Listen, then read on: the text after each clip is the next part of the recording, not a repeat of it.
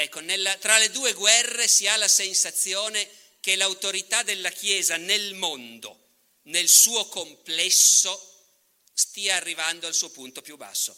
E pazienza se ci sono apparenti vittorie come il concordato, per cui in Italia si sana la ferita aperta con la breccia di Porta Pia. E, e d'accordo, per, rispetto al ruolo della Chiesa in Italia è certamente una vittoria, ma nell'insieme i papi tra le due guerre nel mondo contano davvero poco. Quando Stalin diceva il Papa, quante divisioni ha il Papa? Non era così cinico e ignorante, sapeva benissimo che in realtà in quel momento il Papa non aveva divisioni, ma non aveva neanche quel grande carisma internazionale che gli permettesse di avere un ruolo politico importante.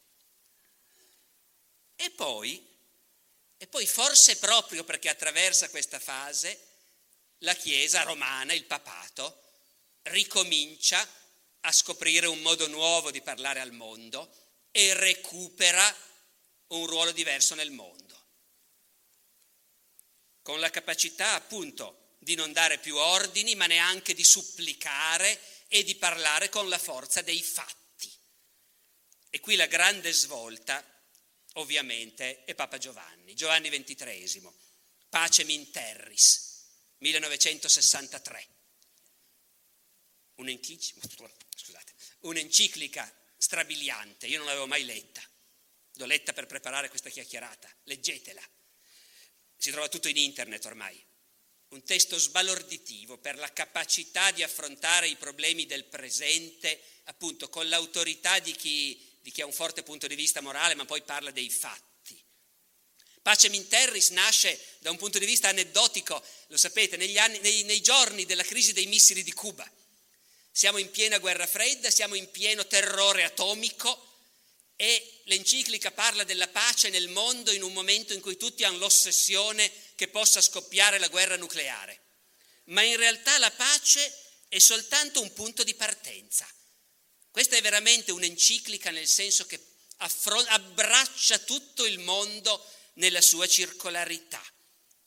Per la prima volta un Papa parla di diritti con quel nuovo linguaggio che era già cominciato tempo prima in cui si parla di esseri umani, ma dei loro diritti, ma qui lo si fa con una forza, in una convivenza ordinata e feconda, va posto come fondamento il principio che ogni essere umano è persona, cioè una natura dotata di intelligenza e di volontà libera.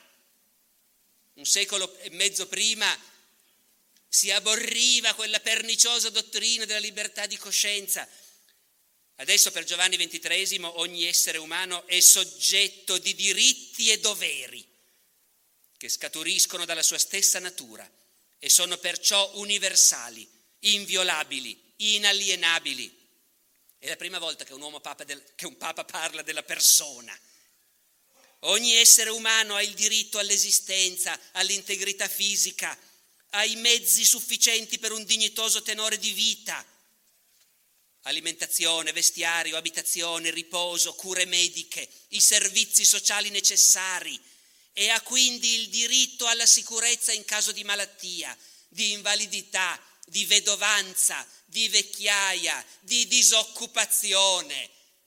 50 anni fa sembrava naturale, anche se che lo dicesse il Papa, scioccava, ma sembrava naturale dire queste cose. Ogni essere umano ha il diritto al rispetto della sua persona. Poi naturalmente questi testi devono essere studiati, calibrati, si rivolgono a tutti, ci vogliono delle compensazioni. Fra i molti diritti che scaturiscono dalla natura dell'uomo c'è anche il diritto di proprietà privata. Sui beni anche produttivi, ma torna opportuno ricordare che al diritto di proprietà privata è intrinsecamente inerente una funzione sociale. Come dire, ho dovuto metterlo perché una parte della curia me l'ha imposto di metterci la proprietà privata. Ma, attenzione, e ancora, qui potrei leggervi mezza pagina e vi leggerò due righe. Ogni essere umano ha il diritto alla libertà di movimento e di dimora all'interno della comunità politica di cui è cittadino e ha pure il diritto quando legittimi interessi lo consiglino, di immigrare in altre comunità politiche e stabilirsi in esse, perché tutti appartengono alla comunità mondiale. Non è superfluo ricordare che i profughi politici sono persone e che a loro vanno riconosciuti tutti i diritti inerenti alla persona.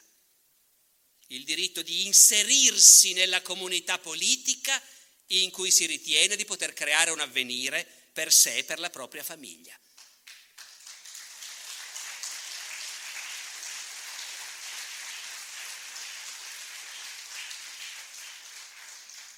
E poi ancora, e qui chiudiamo davvero, la Pace Minterris, che è un lungo testo, si legge in mezz'ora, eh, ma è appunto, è un lungo testo, è scandito da una serie di osservazioni che hanno come rubrica segni dei tempi. Giovanni XXIII si ferma a riflettere e ricorda che l'epoca in cui viviamo è caratterizzata da fatti, avvenimenti, sviluppi che non possiamo ignorare. Tre fenomeni caratterizzano l'epoca moderna. Anzitutto l'ascesa economico-sociale delle classi lavoratrici e su questo lunghe considerazioni. In secondo luogo, siamo nel 1963, io avevo quattro anni, viene un fatto a tutti noto, e cioè l'ingresso della donna nella vita pubblica, più accentuatamente forse nei popoli di civiltà cristiana, più lentamente, ma sempre su larga scala, tra le genti di altre tradizioni o civiltà, perché il Papa sta parlando a tutti, sta parlando al mondo. Nella donna diviene sempre più chiara e operante la coscienza della propria dignità e così via. Io non ho controllato, ma credo che sia la prima volta che una donna viene menzionata al centro di una delle encicliche papali. Infine la famiglia um- umana, nei confronti di un passato recente, è profondamente trasformata. Non più popoli dominatori e popoli dominati. Ogni popolo riconosce la propria dignità. E chi prima pensava di dominare gli altri per motivi razziali o così via, adesso, dice il Papa, si sta rendendo conto che non ne aveva nessun diritto. Le discriminazioni razziali non trovano più alcuna giustificazione. E poi l'autorità. Da dove viene l'autorità? Qui è molto sottile il discorso. Non, più, non sono più i tempi di Gregorio VII nell'undicesimo secolo. L'autorità viene da Dio nel senso che Dio ha dato agli esseri umani la capacità di vivere in collettività e di darsi delle leggi e un'organizzazione. Perciò di per sé l'autorità delle nostre società viene sì da Dio. Tuttavia, per il fatto che l'autorità deriva da Dio, non ne segue che gli esseri umani non abbiano la libertà di scegliere le persone investite del compito di esercitarla, come pure, eccetera, eccetera. Per cui la dottrina sopraesposta è pienamente conciliabile con ogni sorta di regimi genuinamente democratici. È il 1963 e prima non era mai stato detto con tanta chiarezza. E l'enciclica si conclude così.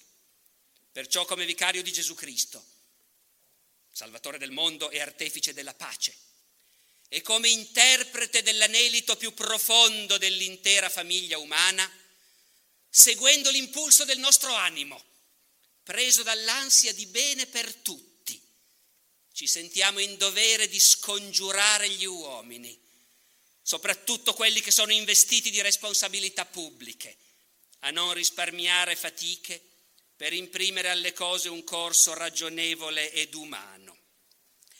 Ecco, sono passati altri 50 anni da allora. In qualche modo sembrano parole incredibilmente attuali. In questi 50 anni ci sono stati papi che in linea forse anche loro con lo spirito dei tempi hanno lasciato un'impronta sulla storia a volte più col gesto, con l'immagine, che non con le parole. Gli storici del futuro ci diranno se con Papa Francesco sia cominciata anche da questo punto di vista un'epoca nuova. Grazie.